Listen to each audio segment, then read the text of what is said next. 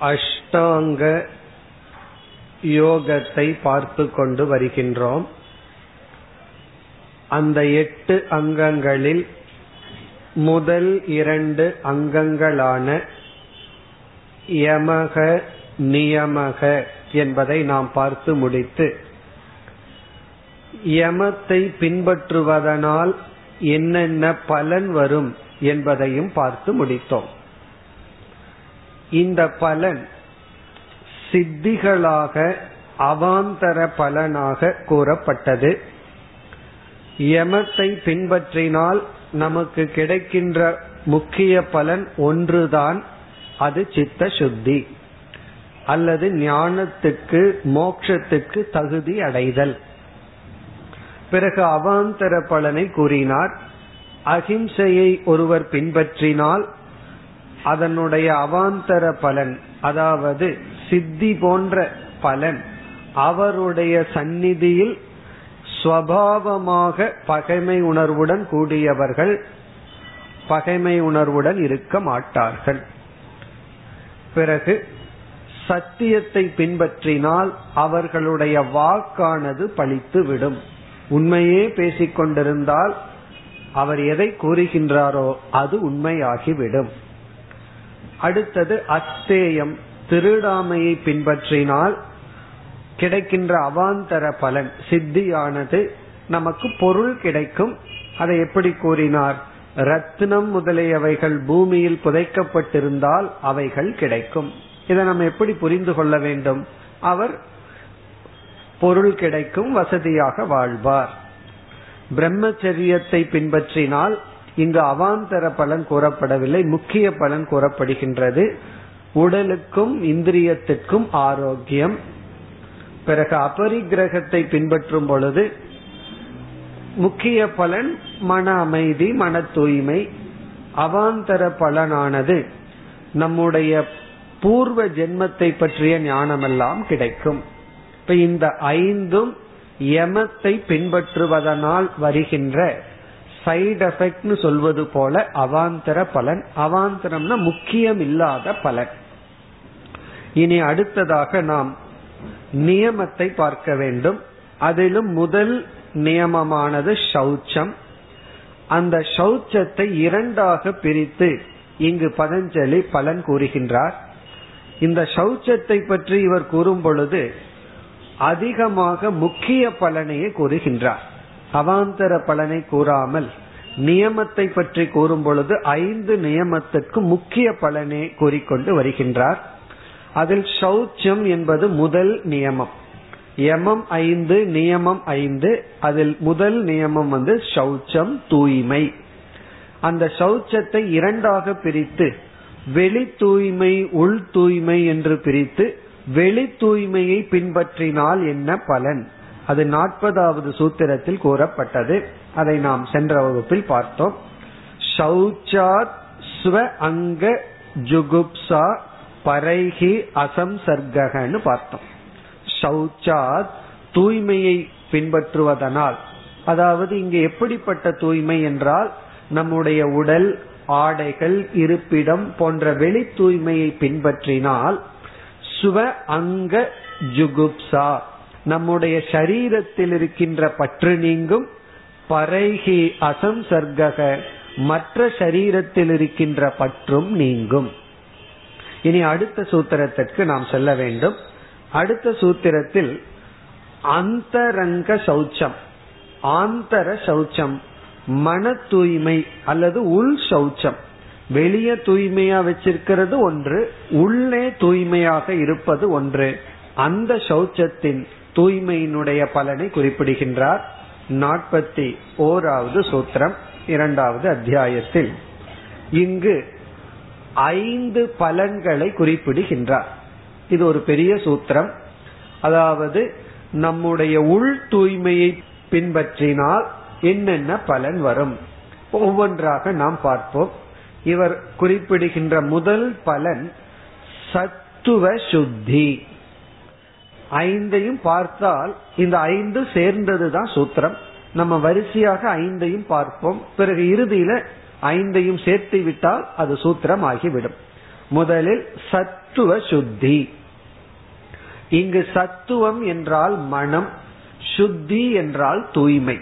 இப்ப சத்துவ சுத்தி என்றால் மனதில் சில நட்பண்புகள் எல்லாம் நமக்கு கிடைக்கும்.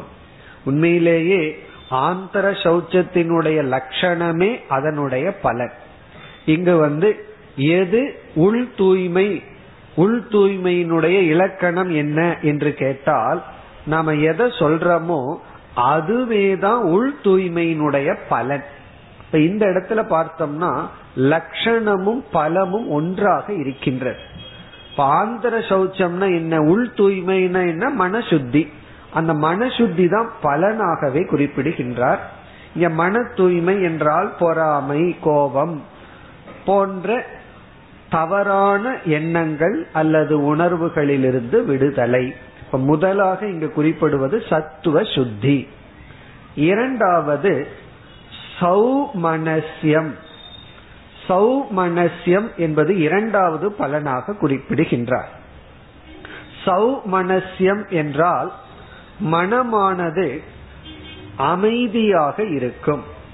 அதாவது நம்மை சுற்றி சில கஷ்டங்கள் சங்கடங்கள் எல்லாம் வந்தா இப்ப எல்லா நேரமும் நம்ம சுற்றி நல்ல சௌகரியமான சூழ்நிலை இருக்காது. சில சமயம் நம்மை சுற்றி சில சங்கடமான சூழ்நிலைகள் எல்லாம் வரும். யாராவது இறந்திருப்பார்கள் வியாபாரத்துல நஷ்டம் வந்திருக்கலாம் அல்லது நோய் வந்திருக்கலாம். நோய் வந்து உடலுக்கு அது வேதனையை கொடுக்கலாம். உடல் வலியை கொடுக்கலாம். இப்படியெல்லாம் சில கஷ்டங்கள் நம்மை சுற்றி வரும் பொழுது அந்த கஷ்டத்தினால பாதிக்கப்படாத மனநிலை கிடைக்கும். இப்ப சௌமனசியம் என்றால் கஷ்டங்கள் துக்கங்கள் வரும் பொழுது அந்த துக்கங்களினால் பாதிக்கப்படாத மனநிலை அந்த துக்கத்தை ஏற்று மன அமைதியுடன் இருக்கின்ற சக்தி கிடைக்கும். ஏன்னா சில பேர் வந்து நார்மலா இருப்பார்கள். கொஞ்சம் தலைவலி உடல்நிலை சரியில்லைன்னா அவரால் எந்த காரியமும் செய்ய முடியாது. ஆனா இவர்களை பொறுத்தவரை கஷ்டங்கள் இருந்தாலும் அதை பொருள்படுத்தாமல் சாதாரணமா வாழ முடியும். அல்லது எல்லாம் நல்லா போயிட்டு இருக்கிற வரைக்கும் தான் இவர் நல்லா இருப்பார். யாராவது திட்டி விடுகின்றார்கள் ஏதாவது ஒரு வெளியிலிருந்து கஷ்டம் வந்துடுதுன்னா பிறகு அந்த முழு நாள் அவர் வந்து எதையும் செய்ய முடியாமல் அமர்ந்து விடுவார். இந்த இடிஞ்சு விழுந்துறது அப்படின்னு சொல்றமே. இடிஞ்சு போயிருக்கார் அப்படின்னு சொல்றமே. அப்படி போகாமல் அந்த கஷ்டத்தை தாங்கிக் கொண்டு சௌமனசியம்னு மனதை அமைதியாக வைத்திருக்கும் திறன் கிடைக்கும். இதெல்லாம் முக்கிய பலன். நமக்கு சங்கடங்கள் வரும்பொழுது அந்த சங்கடத்தை தாங்கி அந்த சங்கடத்துடன் சாதாரணமா இருக்கின்ற மனநிலை. அது இரண்டாவது பலன். முதல் சத்துவ சுத்தி இரண்டாவது சௌமனசிய மூன்றாவது ஐகாகிரியம். ஐகாகிரிய ஐகாகிரியம் என்றால் மன ஒருமுகப்பாடு. ஏகாகிரம் தன்னுடைய பாவனை தான் ஐகாகிரியம். ஐகாகிரியம் என்றால் மனம் ஒருமுகப்படுதல் கான்சென்ட்ரேஷன் சொல்றோம். அதாவது சில பேர்த்துக்கு மனது அமைதியா இருக்கும் ஆனா எந்த விஷயத்திலையும் ஒருமுகப்பட முடியாது. பேசாம அமைதியா இருந்துட்டு இருக்கும். அப்படி இல்லாமல் நாம எந்த விஷயத்துல மனதை செலுத்த விரும்புறோமோ அந்த விஷயத்துல மனதை செலுத்தும் சக்தி. மன ஒருமுகப்பாடு அத ஐகாகிரியம் கிடைக்கும். இப்ப ஆந்தர தூய்மையுடன் இருந்தால் பதஞ்சலி கொடுக்கின்ற மூணாவது பலன் மனமானது ஒருமுகப்படும். நான்காவது பலன் இந்திரிய ஜெயம். இந்திரிய ஜெயம் இந்திரிய ஜெயக அப்படின்னு சொன்னா இந்திரியங்கள் வெற்றியை அடையும். இப்போ ஒரு பொருள் நமக்கு முன் இருக்கு அதை சாப்பிடணும் அப்படின்னு சொல்லி நாக்கு சொல்லுது. அறிவு சொல்லுது சாப்பிடக்கூடாது உடலுக்கு நல்லதல்ல. இந்திரிய ஜெயம் என்றால் அறிவின்படி இந்திரியம் செயல்படுதல். இப்ப இந்திரியத்தை வந்து நம்முடைய கட்டுக்குள் வைத்திருத்தல் அது நான்காவது. பிறகு பதஞ்சலியானவர் சௌச்சத்துக்கு அதிக முக்கியத்துவம் கொடுக்க விரும்புகின்றார். உண்மையிலேயே சௌச்சம்ங்கிறது தவத்தை போன்ற ஒரு சொல். இது எல்லா சாதனைகளையும் அடக்குகின்றது. வெளி தூய்மை எவ்வளவு முக்கியமோ அதே முக்கிய அகத்தூய்மை இந்த புற தூய்மை அகத்தூய்மைன்னு சொல்லுவோம். இந்த அகத்தூய்மைனா என்ன? மனதில் இருக்கிற எல்லா நல்ல குணங்கள் அது அகத்தூய்மை குறிக்கின்றது. ஆகவே ஐந்தாவதாக என்ன சொல்லி முடிக்கின்றார்? ஆத் ஆத்ம தர்ஷன யோகியத்வாணிச்ச ஆத்ம தர்ஷன யோகியத்வாணி ஆத்ம தர்ஷனம் என்றால் ஆத்ம ஞானம் யோக்கியத்துவம் என்றால் அதற்கு தகுதியை கொடுத்து விடுகின்றது ஆத்ம ஞானத்துக்கு என்னென்ன தகுதி வேணுமோ அவைகளையெல்லாம் கொடுத்து விடுகின்றது அப்படின்னு என்ன நாம வந்து மனதளவுல பொறாமப்படாம கோவப்படாம தூய்மைப்படுத்தி விட்டால் மனது வந்து கஷ்டத்துக்குள்ள மகிழ்ச்சியாக பிறகு ஒருமுகப்பாட்டுடன் இந்திரியங்களை எல்லாம் வென்று ஆத்ம ஞானத்துக்கு என்ன யோகிதை இருக்கோ அந்த யோகிதையை கொடுத்து விடும் அது முக்கியமான யோகிதை என்ன? பகவான் கீதையில சொல்லியுள்ளார் ஸ்ரத்தாவான் லபதே ஞானம். ஸ்ரத்தையுடையவன் ஞானத்தை அடைகின்றான். தத்வித்தி பிரணிபாதேன. இந்த ஞானத்தை சேவை செய்து கேட்டு பணிவுடன் பெற வேண்டும். அப்படின்னா என்ன அர்த்தம்? இந்த ஞானத்தை வந்து நம்ம அடைவதற்கு சாஸ்திரம் என்னென்ன முக்கிய குணங்கள் சொல்லப்பட்டிருக்கின்றதோ அந்த முக்கிய குணங்கள் எல்லாம் நமக்கு கிடைத்து விடும் ஞானத்துக்கு நேரடியான முக்கிய குணங்கள் எல்லாம் நமக்கு கிடைக்கும். அது என்ன அப்படிங்கறதை சொல்லாமல் நேரடியா பதஞ்சலி என்ன சொல்லிவிட்டார்? ஆத்ம தர்ஷன யோகியத்துவாணிச்சங்கிறது இந்த ஐந்தும் சேர்ந்து. இப்ப நம்ம சூத்திரத்தை படிச்சோம்னா நம்ம சொன்ன வார்த்தைகள் எல்லாம் சேர்ந்தா சூத்திரமாகிவிடும். சத்துவ சுத்தி சௌ மனசிய ஐகாகிரிய இந்திரிய ஜெய ஆத்ம தர்ஷன யோகியத்வாணிச்ச ச அப்படிங்கிறது இவைகள் எல்லாம். இப்ப இதுதான் பெரிய சூத்திரம். இந்த பெரிய சூத்திரத்துல வந்து அஞ்சு பலன் சொல்ற. இதுல வந்து பலன்னு சொல்லலாம் அல்லது சௌச்சத்தினுடைய லட்சணம் என்று சொல்லலாம். அகத்தூய்மைனா என்ன? இவைகளுடன் இருத்தல் அகத்தூய்மை. தூய்மை என்ன பலன்னா? இவைகள் இருக்கிறது தான் பலன். இப்போ சில பேர் வந்து பசியாடுறதுக்கு சாப்பிடணும்னு சொல்லுவோம். அது ஒரு ஆங்கிள் சரிதான். இனி ஒரு ஆங்கிள் பார்த்தோம்னா சாப்பிட்றதே ஒரு சுகம்தான். இந்த பசி சில பேர்த்துக்கு இருக்கோ இல்லையோ சாப்பிடுவார்கள் சில பேர். காரணம் என்ன? இப்ப சாப்பிடுவதுங்கிறது சாதனையா சாத்தியமான்னு கேட்டா என்ன சொல்றது? சாப்பிடுவதுங்கிறது பசி நீங்குதல் அப்படிங்கிற ஒரு ஆங்கிள் பார்த்தா அது சாதனை தான் அது ஏதாவது நம்ம கஞ்சிய குடிச்சோம்னா அது சாதனை தான். ஆனா விதவிதமா சாப்பிடும் போது பசி ஆடுறது ஒரு பக்கம் இருக்கட்டும். சாப்பிட்றதே சாதனையே சாத்தியமாகுது. இப்ப சாதனை வேறு சாத்தியம் வேறு கிடையாது. நான் கஷ்டப்பட்டு சாப்பிடுறேங்கிற சாதனை பண்ணிட்டு இருக்கேன் எதற்குனா பசி ஆடுறதுன்னு நீங்கிறதுக்குன்னு சொல்ல மாட்டோம். காரணம் என்ன? சாப்பிடுவதே ஒரு மகிழ்ச்சிக்குரியது.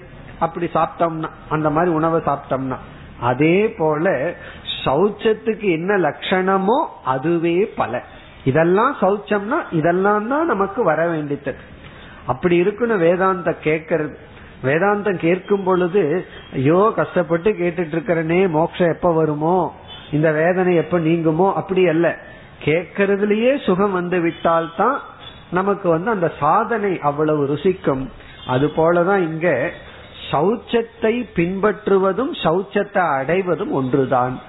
அந்த விதத்தில் கூறினார் சத்துவ சுத்தினா எல்லா நற்குணங்களையும் அடைதல்.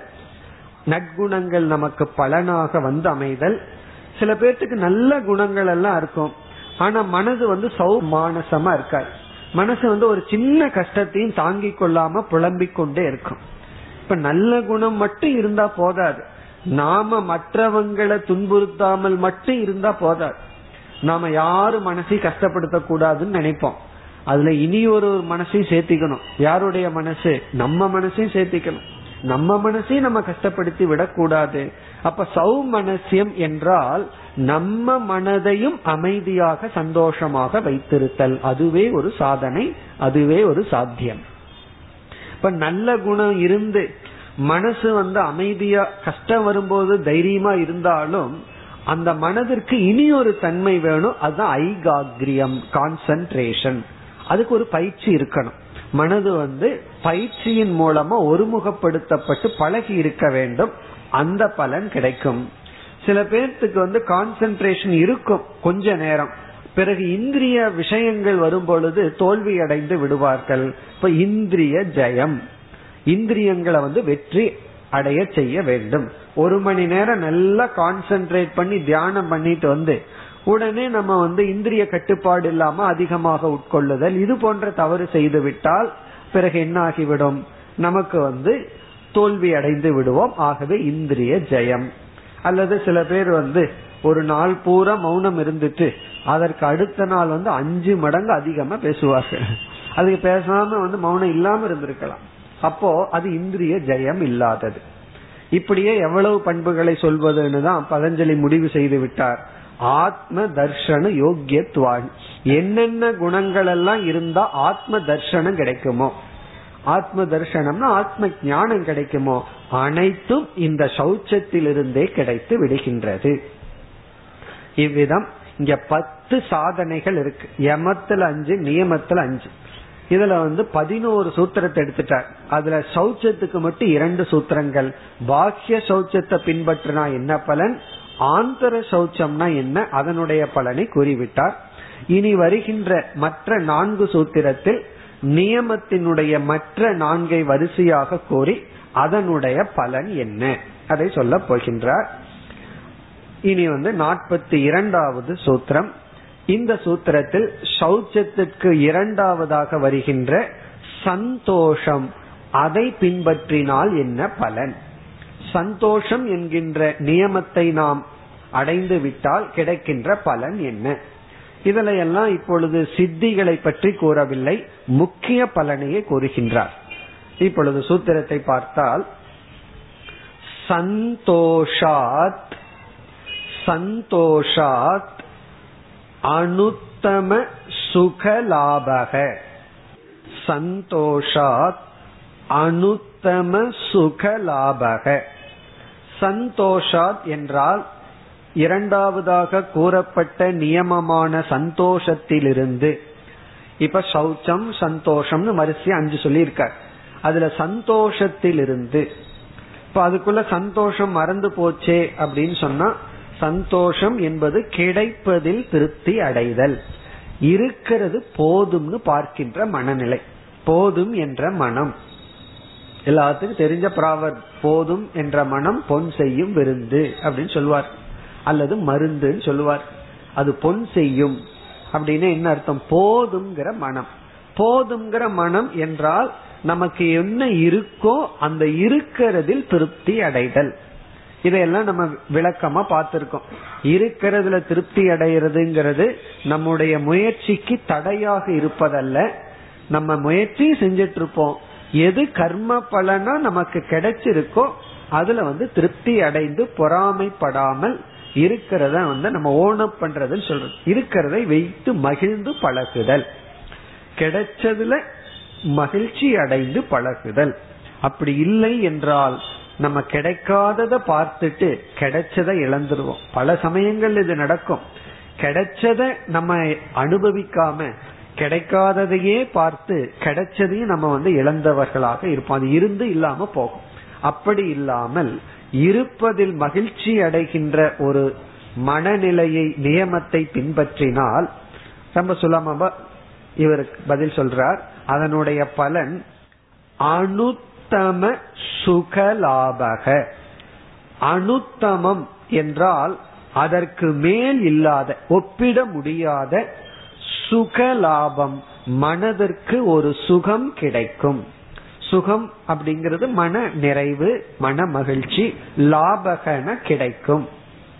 இப்ப அனுத்தமம் உத்தமம்னா மேலானது. அனுத்தமம்னா இதற்கு மேலானது இல்லாத மேக்சிமம் சுக லாபக இப்ப இங்கேயும் பார்த்தோம் அப்படின்னா சந்தோஷத்தினுடைய லட்சணமே சந்தோஷத்தினுடைய பலன். எது சந்தோஷம்? சந்தோஷத்தை பின்பற்று அப்படின்னு என்ன அர்த்தம்? கிடைப்பதில் மகிழ்ச்சி கொள். சரி கிடைப்பதுல மகிழ்ச்சி கொண்டா எனக்கு என்ன கிடைக்கும்னு சொன்னா நம்ம என்ன பதில் சொல்லுவோம் அந்த மகிழ்ச்சி தான். கிடைக்கிறதுல மகிழ்ச்சி கொண்டு பழகுன்னு சொன்னா சரி இப்ப நான் கிடைக்கிறதுல மகிழ்ச்சி கொண்டு பழகிட்டேன். அதனால எனக்கு என்ன கிடைக்கும்னு கேட்டா நம்ம என்ன பதில் சொல்றோம்? அதனாலதான் உனக்கு கிடைச்சாச்சே அந்த மகிழ்ச்சி தான் அப்படின்னு பதில் சொல்லணும். அதனால இங்க என்ன வேற வழி இல்லாம பதஞ்சலி வேற வார்த்தையை போடுறார். சந்தோஷம்ங்கிற ஒரு வார்த்தை. அந்த சந்தோஷத்தினால என்ன கிடைக்கும்னா நம்ம என்ன பதில் சொல்றது?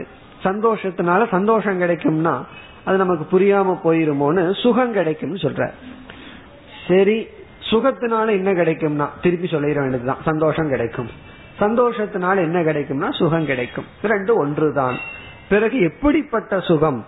அனுத்தம சுக லாபக அனுத்தமமான உத்தமத்திற்கும் உத்தமமான சுகமானது நமக்கு கிடைக்கும். அப்படின்னு என்ன? மன மகிழ்ச்சி மன நிறைவு. இத இதை விளக்குவது பல புராணங்கள்ல வந்து பல கதைகள் மூலமா இந்த கருத்தானது விளக்கப்பட்டுள்ளது. கிடைக்கிறதுல மகிழ்ச்சி அடைய வேண்டும். அதாவது ஆசையை நீக்கி இருக்கிறதுல மகிழ்ச்சி அடைய வேண்டும். வைராகியத்துல மகிழ்ச்சி அடைய வேண்டும் என்றெல்லாம் பல புராணங்கள் இந்த கருத்தை கூறியுள்ளது. இனி நாம் அடுத்த சாதனைக்கு செல்கின்றோம். மூன்றாவது நியமம் தபக அந்த தவத்தினுடைய பலன் என்ன? அதை குறிப்பிடுகின்றார். தவம் செய்தால் நமக்கு என்ன பலன் கிடைக்கும்? நாற்பத்தி மூன்றாவது சூத்திரம். இப்பொழுது சூத்திரத்தை பார்ப்போம். காய இந்திரிய சித்திகி. முதல் சொல் காய இந்திரிய சித்திகி. அடுத்த சொல் அசுத்தி க்ஷயாத். அசுத்தி க்ஷயாத். கடைசி சொல் தபசக. தபசக. இப்ப கடைசி சொல்லிலிருந்து வருவோம். தபசக தவத்திலிருந்து தவத்தை பின்பற்றுவதனால் தபசக என்றால் தவத்தை பின்பற்றுவதனால் அதற்கு முந்தைய சொல் அசுத்தி க்ஷயாத் நம்முடைய அசுத்தியானது நீங்குவதனால். அசுத்தி க்ஷயம்னா அழிவது. தவத்தினுடைய பலன் அசுத்தியானது நீங்குகின்றது. இங்க அசுத்தினா பாபம். அதுதான் நமக்கு பெரிய அசுத்தி. நம்முடைய பாபமானது க்ஷயம் அடைவதனால் தேய்வதனால். நம்ம ஒவ்வொரு தவமும் பண்ணும் பொழுது ஒவ்வொரு பாபமும் நம்மை விட்டு போகும். ஞானேஸ்வரருடைய வாழ்க்கையில வரும். அவரை வந்து ஒதுக்கி வைத்து விடுவார்கள். உடனே அந்த கிராமத்துல இருந்தாலும் தண்ணீர் குடிப்பதற்காக குளத்துல வந்து ஒரு பானையில தண்ணி எடுத்து தலையில வைப்பார். உடனே அங்க இருப்பவர் வந்து ஓங்கி அடிச்சு பானையும் உடைச்சும் தலையும் உடைப்பார். பானை உடஞ்சு தலையில அடிபடும். உடனே அதுக்கு அவர் பதில் சொல்லுவார் ஒரு பாபம் தொலைந்தது அப்படின்னு சொல்லுவார். அதனுடைய அர்த்தம் என்னன்னா இந்த கஷ்டம் நான் தவமா எடுத்துக்கொண்டுள்ளேன் ஆகவே எனக்கு ஒரு பாவம் போச்சு அப்படின்னு சொல்லுவார். அந்த போன பாவம் எங்காவது போய் சேரணுமல்ல அது அடிச்சவருக்கு போய் சேரும். அது அவர் சொல்லல அது பகவான் பாத்துக்குவார். அப்படி அவருக்கு ஒவ்வொரு கஷ்டமும் வரும் பொழுது என்ன சொல்லுவாரா இப்போ ஒரு பாபம் போச்சு இப்போ ஒரு பாபம் போச்சு. இத புரிஞ்சிட்டோம்னா யாரெல்லாம் நம்ம திட்டுறாங்களோ அப்ப இத மனசுல வச்சுக்கணும். ஒரு பாபம் போச்சு. ஒரு திட்டு திட்டுனா ஒரு பாபம் போச்சு. அது எங்க போயிருக்குங்கிறது நம்ம நினைக்க வேண்டாம்.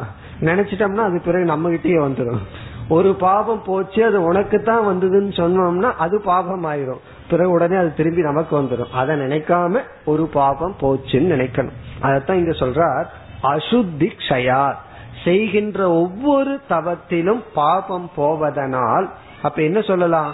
பாபம் போறதே ஒரு பலனாக சொல்லலாம். பிறகு இனி ஒரு பலனை சொல்கின்றார் முதல் சொல் காய இந்திரிய சித்திகி காயம் என்றால் ஸ்தூல சரீரம். இந்த ஸ்தூல உடலுக்கே காயம்னு பேர். காயமே இது பொய்யடா காற்றடைத்த பையடான்னு எல்லாம் படிச்சிருக்கிறமே. இந்த ஸ்தூல சரீரமே காயம். அதுல காயமாகிறது வேற. ஆனா இந்த ஸ்தூல சரீரத்தையே காயம் சொல்கிறார்கள். பிறகு இந்திரியம் நம்முடைய இந்திரியங்கள் பஞ்ச இந்திரியங்கள் ஞானேந்திரியங்கள் கர்மேந்திரியங்கள் பிறகு மனமும் அந்தரிந்திரியம்னு சொல்றோம். சித்திகி என்றால் இந்த இடத்தில் இந்த உடலும் இந்திரியங்களும் இந்த இடத்துல பத்து இந்திரியம் இவைகளெல்லாம் நம்முடைய சொல்லுக்கு கட்டுப்படும். நம்ம உடல் வந்து நம்ம சொல்றத கேட்கும். காலையில அஞ்சு மணிக்கு எழுந்துருன்னா எழுந்திருக்கும். இப்ப போய் தூங்குனா தூங்கும். இதை செய்யினா செய்யும் இதை செய்யாதுன்னா செய்யாது. அப்படின்னு என்ன அர்த்தம்? நம்முடைய உடலும் இந்திரியங்களும் நமக்கு ஒரு கருவிகளாக செயல்படும். கார் இருக்கு அதை வேகமா போகணும்னு நம்ம முடிவு பண்ணா அது போகுது. இப்ப நிக்கணும்னு முடிவு பண்ணா நம்ம ஏதோ பண்றோம் பிரேக் போடுறோம் அது நிக்குது. அப்படின்னு என்ன அர்த்தம்? நம்ம சொல்லுபடி அது கேக்குது. அதே போல நம்முடைய உடல் நம் சொற்படி கேட்கும். அப்படின்னு என்ன அர்த்தம்? உடலுக்கென்றே ஒரு பிரவருத்தி இருக்கு. அதனாலதான் இந்திரியத்தை வந்து உபனிஷத் குதிரைய போல சொல்லும். குதிரை வந்து நம்ம கட்டுக்குள்ள இருந்தா நம்ம சொல்படி கேட்கும். இல்லைன்னா அதற்கென்று ஒரு பிரவருத்தி இருக்கு. அதே போல நம்முடைய உடல் நம்முடைய இந்திரியங்கள் அதற்கென்று ஒரு உணர்வும் விருப்பு வெறுப்புகளும் இருக்கு. அதெல்லாம் போய் இந்திரிய காய சித்திகி. காய சித்தி அப்படின்னு சொன்னா உடல் நமக்கு கரணமாக இருக்கும் நமக்கு கர்த்தாவாக இருக்கார். இந்திரியங்கள் நமக்கு கரணமாக இருக்கு. கர்மேந்திரியம் நம்ம சொல்றபடி கேட்கும். நடன்னா நடக்கும் உட்காருன்னா உட்காரும் பேசுனா வாய் பேசும். பேசாதேன்னா வாய் பேசாது.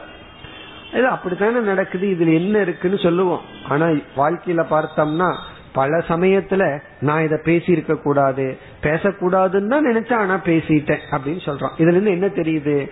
நாம வாய் பேசுறதனுடைய அடிப்படையில பேசிட்டு இருக்கோம். நாம பேசல வாய் பேசுது நம்ம கேட்டுட்டு இருக்கோம். அப்படி ஆகி போச்சு. இத கேட்க கூடாதுன்னு நினைக்கிறோம் ஆனா கேட்போம்.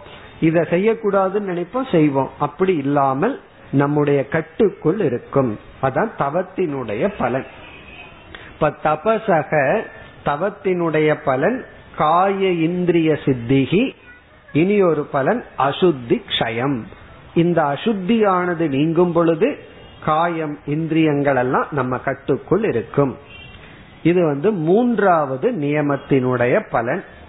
இனி நான்காவது நியமத்தினுடைய பலன். நான்காவது நியமம் வந்து சுவாத்தியாயகன்னு சொன்னார். அதனுடைய பலன் இப்பொழுது நாம் நாற்பத்தி நான்காவது சூத்திரத்திற்கு செல்கின்றோம். சூத்திரமானது சுவாத்தியாயாத் சுவாத்தியாயத்தின் மூலம் சுவாத்தியாயாத் இஷ்ட தேவதா அடுத்த சொல் இஷ்ட தேவதா சம்பிரயோக சம்பிரயோக சுவாத்தியாயாத் இஷ்ட தேவதா சம்பிரயோக இது வந்து ஒரு விதமான அவாந்தர பலன் என்றும் எடுத்துக்கொள்ளலாம் சுவாத்தியாயத்தினுடைய முக்கிய பலன் மீண்டும் நம்ம என்ன சொல்லுவோம்? சித்த சுத்தி மன ஒருமுகப்பாடு சாஸ்திரம் படிக்கிறதுனால லட்சியம் என்னன்னு தெரியும். லட்சியத்திற்கான பாதை என்னங்கிற ஞானம் கிடைக்கும். சுவாத்தியாயத்திற்கு இனி ஒரு பொருள் பார்த்தோம் பிரணவ ஜபம். ஓங்காரத்தை ஜபம் செய்தல் போன்றவைகள். அதனால மன தூய்மை அசுத்தி நீங்கும் இதெல்லாம் முக்கிய பலன். ஆனா இங்கு வந்து ஒரு பலன் கூறப்படுகின்றது சுவாத்தியாயாத். சுவாத்தியாயத்தை மேற்கொள்வதனால் இஷ்ட தேவதா. நாம எந்த இறைவனை வழிபட்டு கொண்டிருக்கின்றோமோ அது வந்து இஷ்ட தேவதைன்னு சொல்றோம். அது முருகனா இருக்கலாம் சிவனா இருக்கலாம் அல்லது வந்து விஷ்ணுவா இருக்கலாம். விஷ்ணுவா இருந்தாலும் விதவிதமான கோயில்கள் இருக்கின்றது. அந்த பகவானுக்கு விதவிதமான பெயர்கள் இருக்கின்றது. வெங்கடாஜலபதியின் இருக்கு அதற்கப்புறம் வந்து குருவாயூரப்பன் எத்தனையோ பெயர் இருக்கு. கிருஷ்ணன் இருக்கு ராமர் இருக்கு. அப்படி அவதாரத்துல எத்தனையோ வெளிப்பாடு இருக்கு. அதெல்லாம் நம்முடைய இஷ்ட தேவதைகள். அந்த இஷ்ட தேவதா சம்பிரயோக என்றால் காட்சி. அந்த இஷ்ட தேவதையினுடைய காட்சி கிடைக்கும். அல்லது இஷ்ட தேவதையினுடைய அருள் நமக்கு கிடைக்கும். இது சம்பிரயோகம்னா சேர்க்கை. அந்த இஷ்ட தேவதையை பார்க்க முடியும். தியாகராஜருடைய வாழ்க்கையில சொல்வார்கள் அவர் வந்து எத்தனையோ கோடி முறை ராம ஜபம் ஜபித்து ராமருடைய காட்சி கிடைத்தது.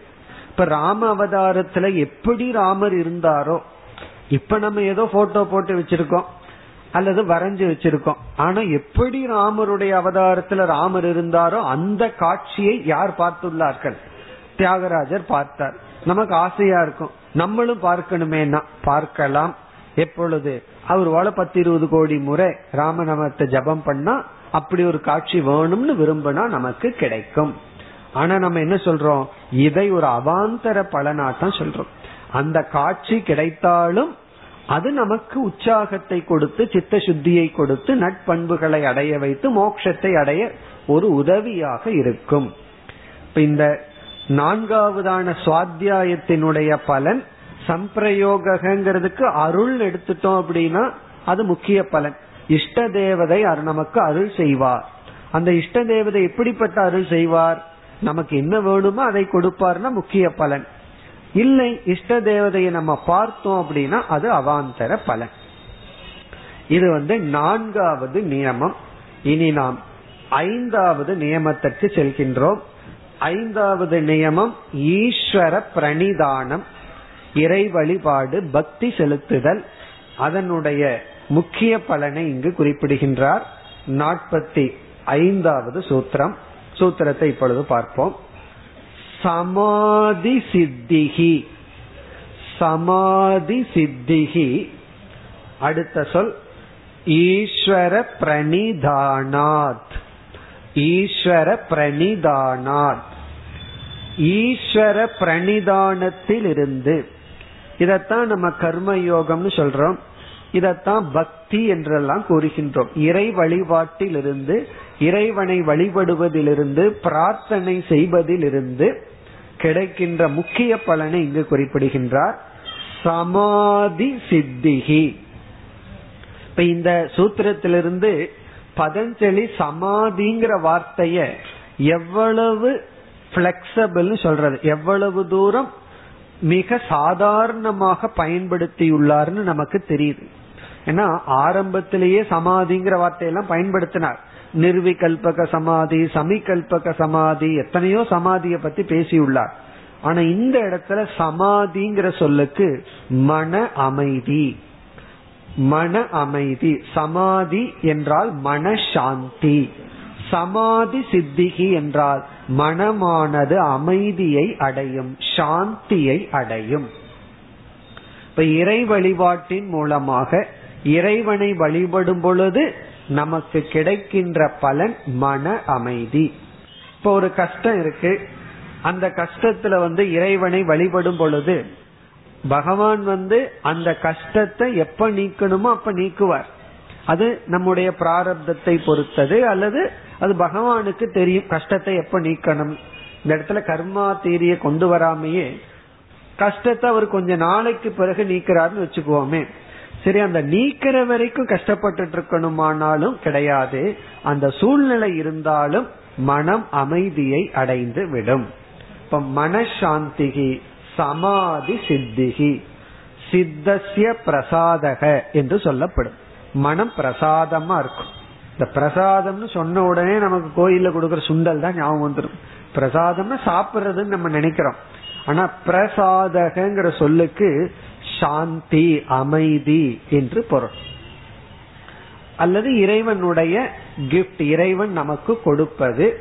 இறைவன் நமக்கு கொடுப்பது என்ன? சித்த சுத்தி அல்லது சாந்தி. இப்ப பிரசாந்தக சித்தசிய அல்லது சமாதானம் என்று நம்ம வேதாந்தத்துல சொல்லுவோம். அந்த அர்த்தத்துலதான் இங்க சமாதிங்கிற சொல் பயன்படுத்தப்பட்டுள்ளது. சமாதானம் அப்படின்னு சொன்னா ரெண்டு பேர்த்துக்கு சமாதானம் ஆயிடுதுன்னு என்ன அர்த்தம்? அவங்க ரெண்டு பேரும் பக்கத்துல இருந்தா பேசாம அமைதியா இருப்பாங்கன்னு அர்த்தம். ஒருவரை ஒருவர் பார்த்துட்டு வெறுப்போடு இருக்க மாட்டாங்கன்னு அர்த்தம். அதே போல நாம என்ன செய்யறோமோ அதுல சமாதானத்தை அடையணும். சில பேர் அதை பண்ணிட்டே எரிஞ்சு செய்து கொண்டு இருப்பார்கள். அப்படி இல்லாம நாம செய்கின்ற செயல்ல நமக்கு முழு திருப்தி முழு அமைதி சமாதானம்.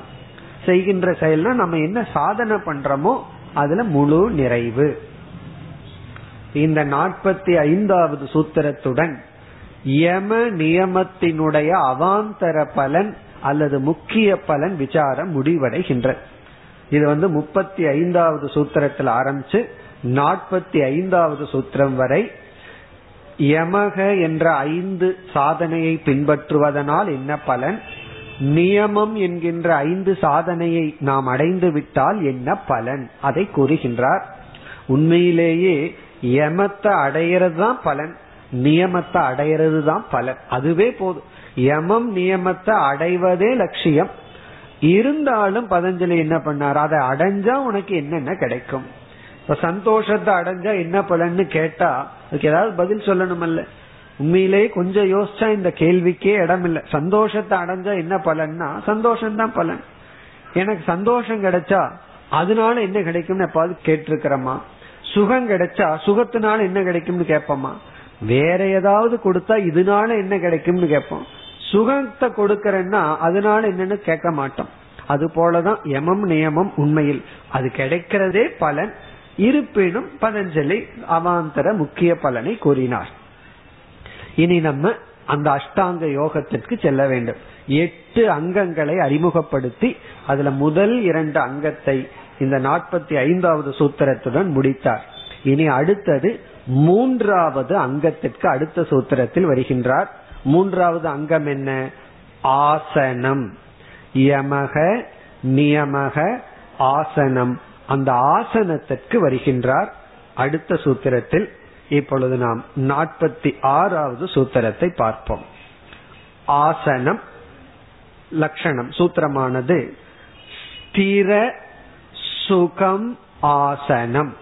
இதுதான் சூத்திரம். ஸ்திர சுகம் ஆசனம். இதுதான் சூத்திரம். இதுல வந்து மூணு சொற்கள் இருக்கு. ஸ்திர ஸ்திரம்னு ஒரு சொல் சுகம்னு ஒரு சொல் ஆசனம்னு ஒரு சொல். ஆசனம் என்றால் ஆசனத்தினுடைய லட்சணமானது. எது ஆசனம்? அதற்கு இவர் டெபினிஷன் கொடுக்கிறார். ஸ்திர சுகம். ஸ்திரமாகவும் சுகமாகவும் இருப்பது ஆசனம். ஸ்திரம்னா உறுதி. சுகம் அப்படின்னா தெரிஞ்சதான் மகிழ்ச்சி சுகமா இதமாக இருத்தல். இதமாக இதமா இருக்குன்னு சொல்றமல்ல. அப்படி. ஸ்திரமாகவும் சுகமாகவும் இருப்பது ஆசனம். இவர் வந்து நாற்பத்தி ஆறாவது சூத்திரத்திலிருந்து நாற்பத்தி எட்டாவது சூத்திரம் வரை மூன்று சூத்திரங்களில் ஆசனத்தை பற்றி பேசுகின்றார். இந்த நாற்பத்தி ஆறு நாற்பத்தி ஏழு நாற்பத்தி எட்டு இந்த மூன்று சூத்திரங்கள் ஆசனத்தை பற்றியது. இப்ப இந்த ஆசனத்தை பற்றிய விசாரத்தை நாம் மேற்கொள்வோம். ஆசனம் என்பது இரண்டு விதம் இரண்டு விதமான ஆசனங்கள் இருக்கின்றது. ஒரு ஆசனம் இருக்கை என்று சொல்லப்படும். நாம எதுல அமர்ந்து இருக்கிறோமோ அந்த இருக்கைக்கு ஆசனம்னு பேர். அதனாலதான் ராஜாவெல்லாம் உட்கார்ந்து இருக்கிற ஆசனத்துக்கு என்ன சொல்லுவான்? சிம்ஹாசனம் அப்படின்னு சொல்லுவோம் சிம்ஹாசனம்னா ராஜாவுடைய சீட் இந்த ஆசனம் அப்படின்னா சீட்டுன்னு ஒரு அர்த்தம். நாம எதுல அமர்றமோ அது.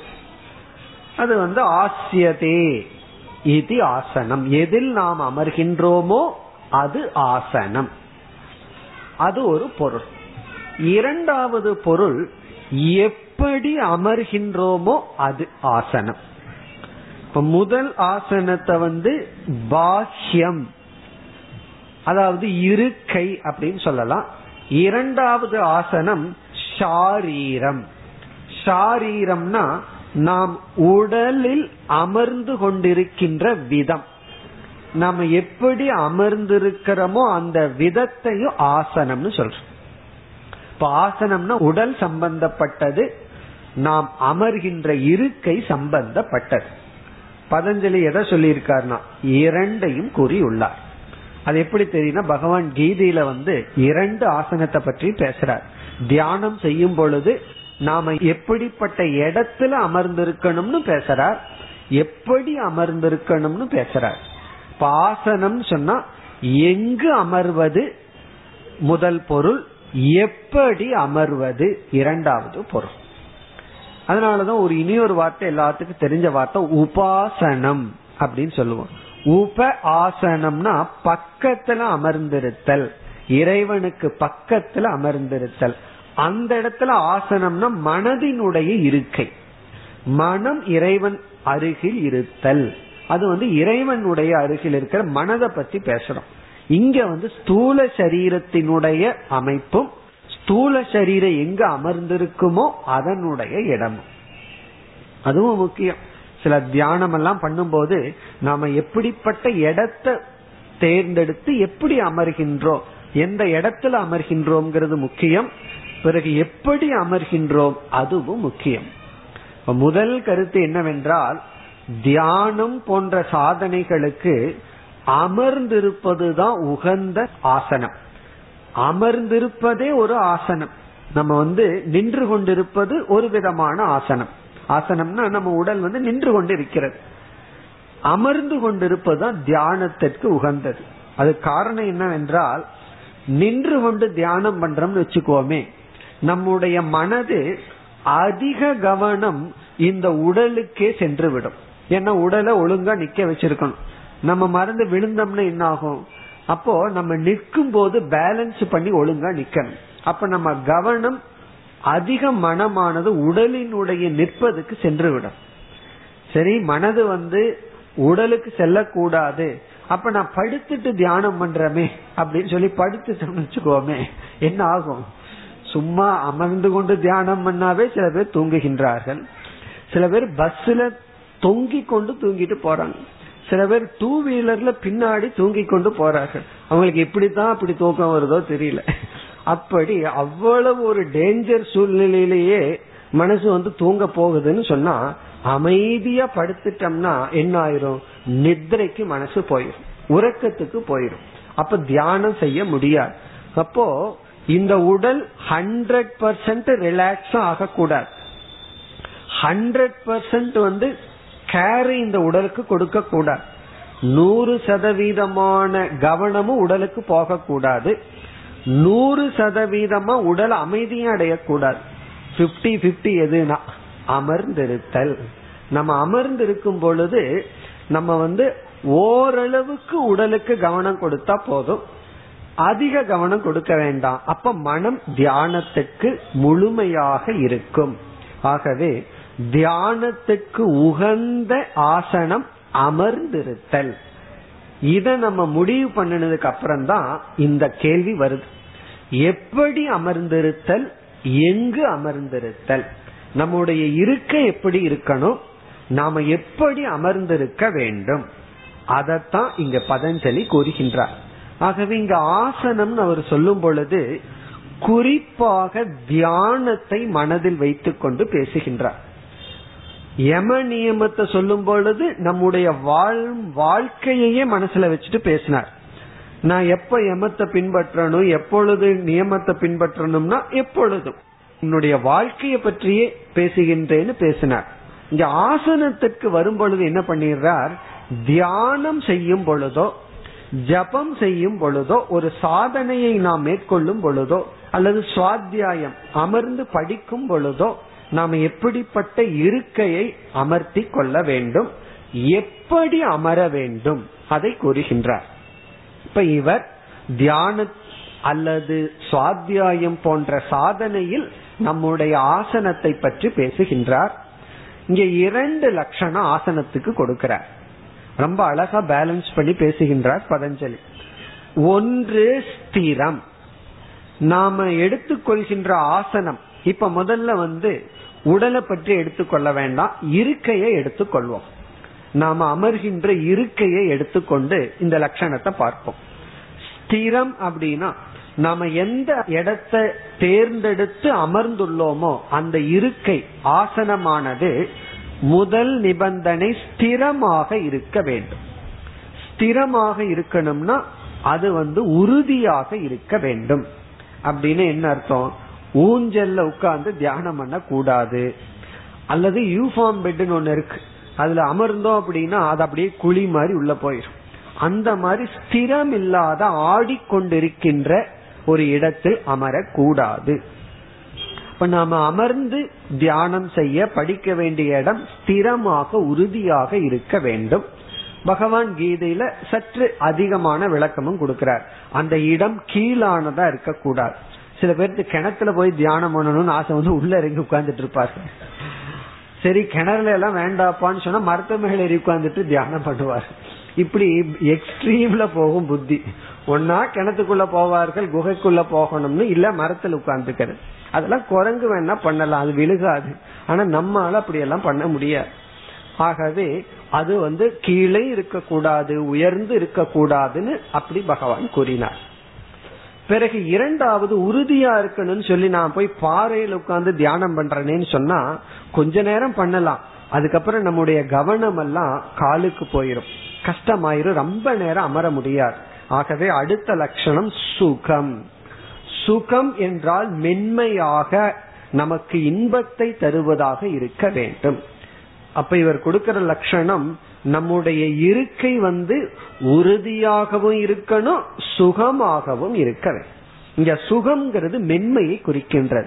அது நமக்கு கஷ்டத்தை கொடுக்க கூடாது இதமாக இருக்க வேண்டும். அப்படின்னு என்ன அர்த்தம்? யூஃபார்ம் பெட்லயும் தியானம் பண்ணக்கூடாது பாறையிலையும் உட்கார கூடாது அப்படின்னு அர்த்தம். குளிஞ்சு போற மாதிரி மெத்தையிலையும் அமர வேண்டாம்.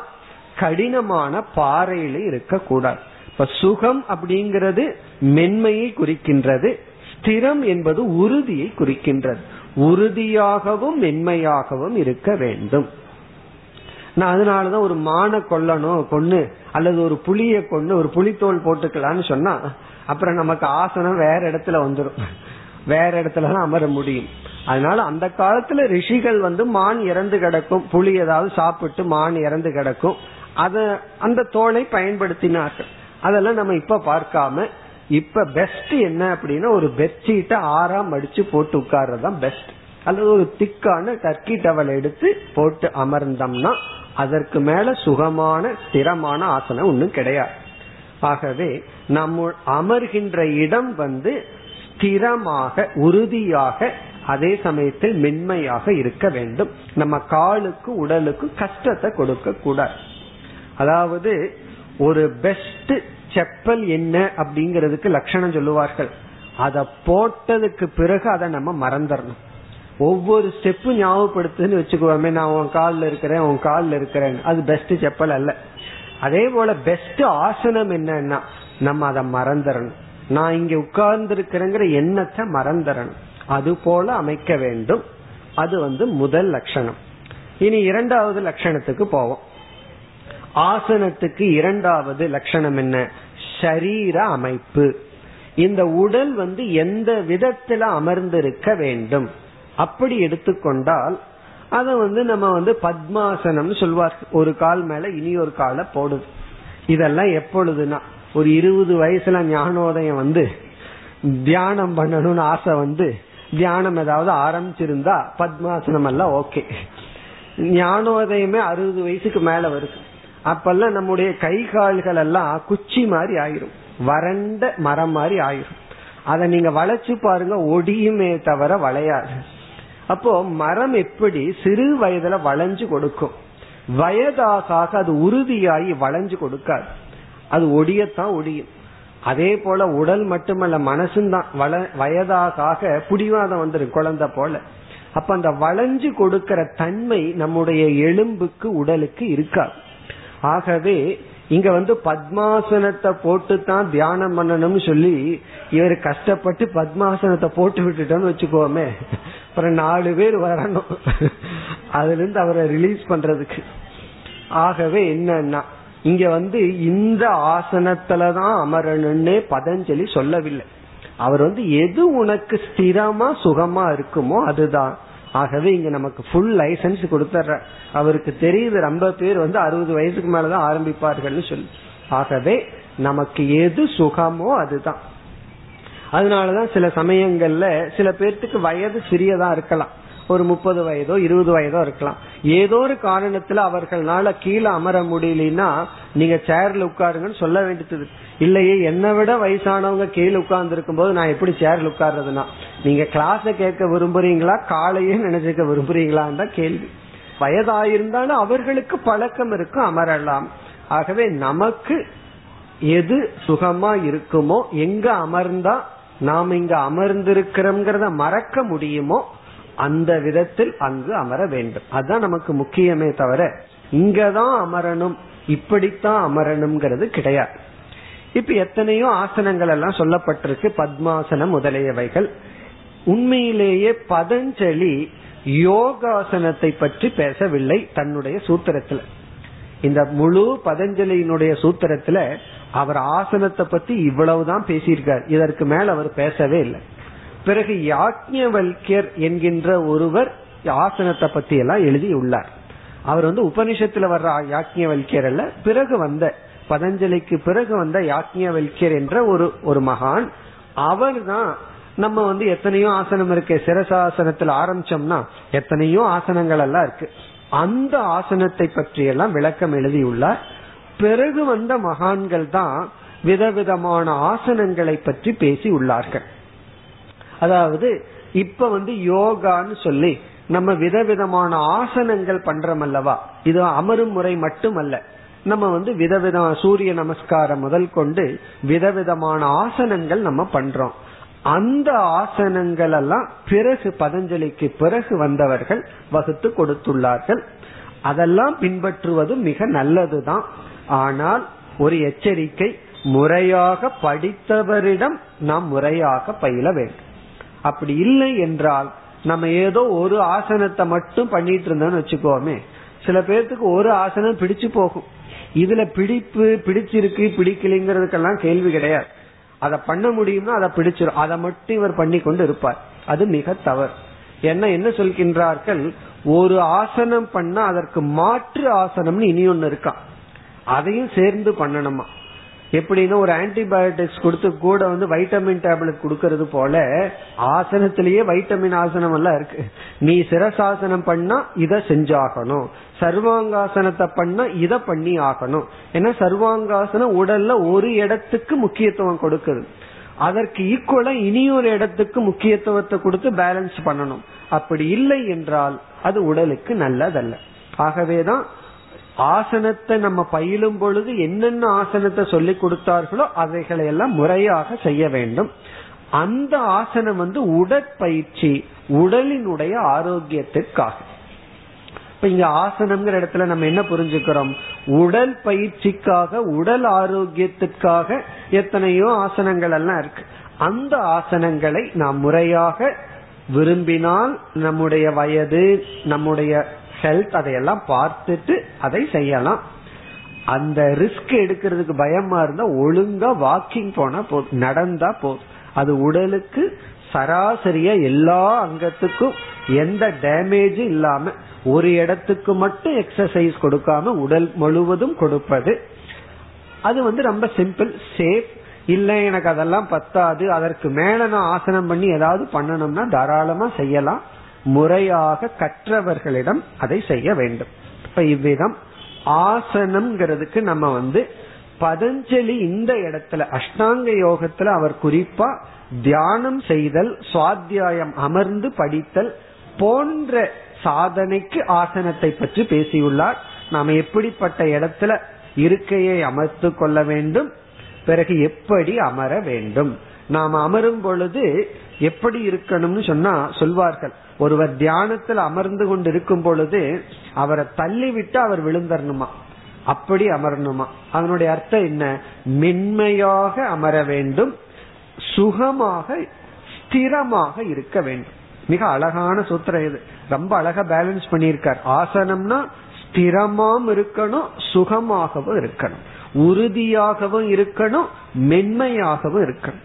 சில பேர் மென்மையாகவே இருப்பார்கள் உறுதியா இருக்க மாட்டார்கள். சில பேர் உறுதியாகவே இருப்பார்கள் மென்மையா இருக்க மாட்டார்கள். இந்த ரெண்டும் சேருவதுதான் ஆசனம். இது ஆசனத்துல மட்டுமல்ல நம்முடைய எல்லா குணத்திலையும் இது சேரணும். மென்மையும் உறுதியும் இருக்க வேண்டும். இப்ப அதுதான் ஆசனம். இனி அடுத்த இரண்டு சூத்திரத்துல என்ன சொல்ல போற இந்த ஆசனத்தை அடைய சித்தி சொல்ல போற சித்தினா உபாயத்தை சொல்ல போற சரி இப்படி நம்ம ஆசனத்தில் வெற்றி அடைய வேண்டும் என்றால் என்ன செய்ய வேண்டும்? அதற்கு அடுத்த சூத்திரத்துல ஆசனத்தினுடைய பலன். ஆசனத்தை நம்ம நன்கு அமைத்து பழகிட்டா என்ன பலன் கிடைக்கும்? அதுதான் இனிமேல் வரப்போகின்ற சூத்திரம். அதாவது தியானம் போன்ற சாதனைகள் செய்வதற்கு முன்னாடி முதல் சாதனை ஆசன சித்திகி.